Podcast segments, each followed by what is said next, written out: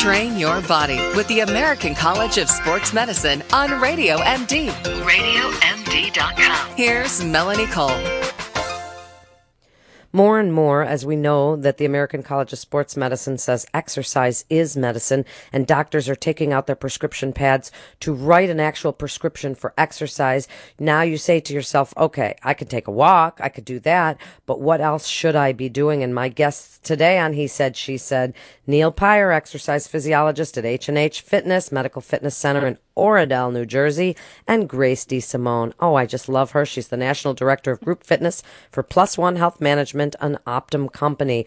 So, Grace, I'm going to start with you. No offense, Neil, but I just love this None girl. taken.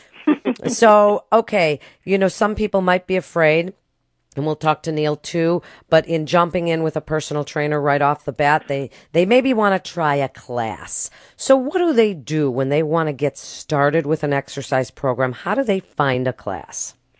Well, you go shopping. That's the first thing. Everybody likes. Oh, and we love shopping, right? but I'm going to give you one tip for the listeners. When your doctor says, "I really think you should start exercising," please ask your doctor this question is there anything I should not be doing?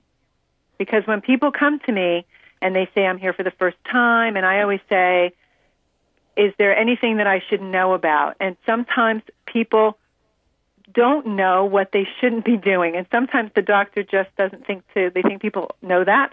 So ask that question of your doctor. That's number one. Have that information in your arsenal, so when you're group fitness instructor says to you, is there anything that you shouldn't be doing? You have the answer.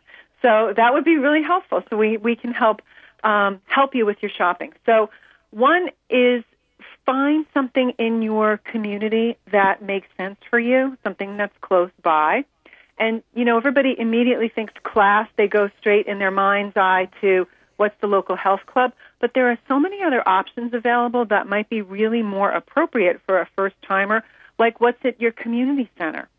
And sometimes they have those adult um, fitness programs that they hold in the schools after hours or in your, you know, in your community center, senior center. You'd be surprised if you look locally at home, and some of those may be less intimidating because they have more more average people and less gym people, so to speak. So that's a good place to start. And I would I would really get a good grip on what's available what's in your town, and kind of make yourself a nice little list of things, note things that are appealing to you, and start your list. And then after that, you can actually start visiting those places and getting a feel for what you like and shop with your gut. If you're if you're walking in and your gut's like, "Ooh, I don't like this. This doesn't feel comfortable for me."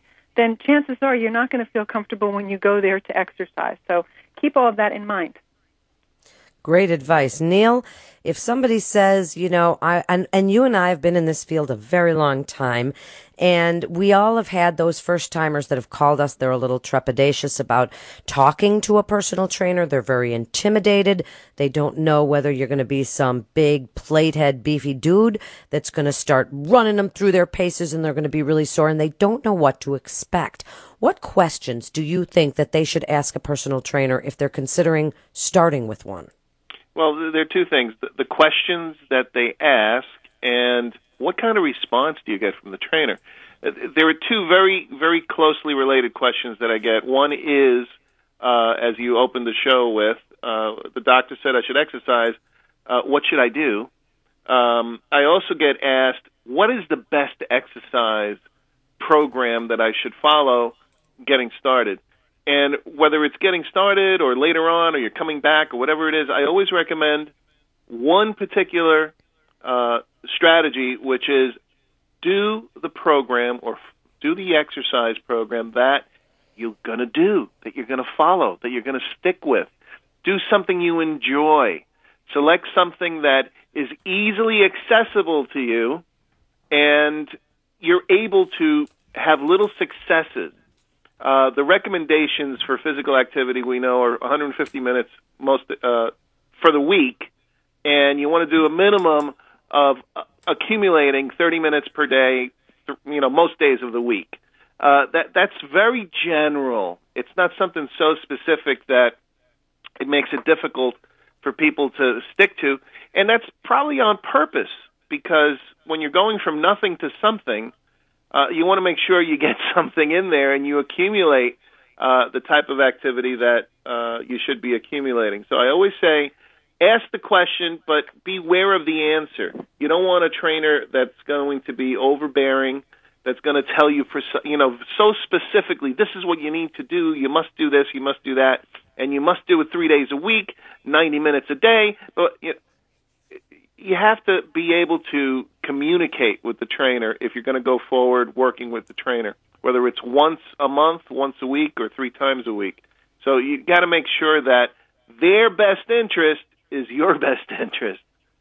That's absolutely true because some trainers have their own best interest at heart and some trainers follow a standard routine for everybody and that's not the way that it should be. Now, Grace, you mentioned the things that you should not do and when your instructor says what should you not be doing. In group fitness, do instructors, are they able to, you know, give those kinds of one-on-one questions? Can they ask that and then, you know, tailor it? If somebody's new, how can they kind of tailor it to themselves? That would be difficult if you just sort of don't know what you're doing.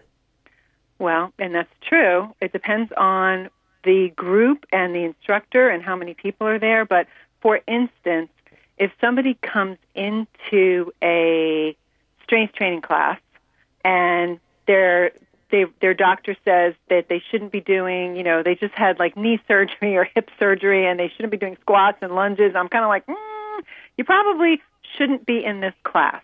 You know, I, I could recommend another class for you that might be much better based on your needs. So that's one thing is, you know, you, sometimes you're, you direct people right from the beginning. And sometimes if, if it's a class that's not busy, I can give people alternatives. When we do this, you're going to do that and some people are are fine with that. Other people feel very self conscious, like, oh, I'm the only one who's not doing it. And everybody's, you know, everybody's different with that. It depends on the individual. But if the class is not too crowded and the class is paced appropriately, the instructor very, very well can make those recommendations for an individual, depending on what the class is. That's why I feel like you have to find the, the class that's appropriate based on the content of the class. What is this class about? What are we going to be doing in the class? So you know, oh, this is a good class for me, or ooh, that's not such a good class for me. Like high intensity interval training, where they're doing lots of dynamic changes, you're doing jumping jacks, you're doing push ups, usually not a good place for people to start because it's too much. And people don't feel well during that those kinds of workouts. So we might start them with something that's a little bit um, more moderate. And the too much too soon is really something that can make somebody, you know, the adherence rate fall and people don't stick with it. And, you know, so that's a really good point also about the class being not so crowded because I know, you know, if you want to learn, when I wanted to learn to play, you know, roulette or something, the guy said, you can learn when there's nobody else here, but when it starts to be crowded, I can't work with you. So right. craps or something I did. And so it's kind of the same concept. You just want that not so crowded situation and not to do too much too soon. And Neil, you have about 45 seconds, honey. So wrap it up for personal training and how to really get involved in a brand new exercise program. You don't go from nothing to everything. You got to go from nothing to something. And how do you eat an elephant? One bite at a time. you got to take take your time and and and learn as you go. Uh, whether you've been experienced or you're a true novice that's never done this and stuck to it for any length of time, you want to have little successes. So you start slow, you do little things, and they all add up in the end. Uh, one of the big things that always defeats most of us in, in our five seconds, mentality, buddy. And our mentality is uh, you're trying to do too much. Don't do too much. Do enough. Do something you like. Do something you'll be successful in. Great advice. We love Neil and Grace here. Stay well, stay tuned, and stay motivated.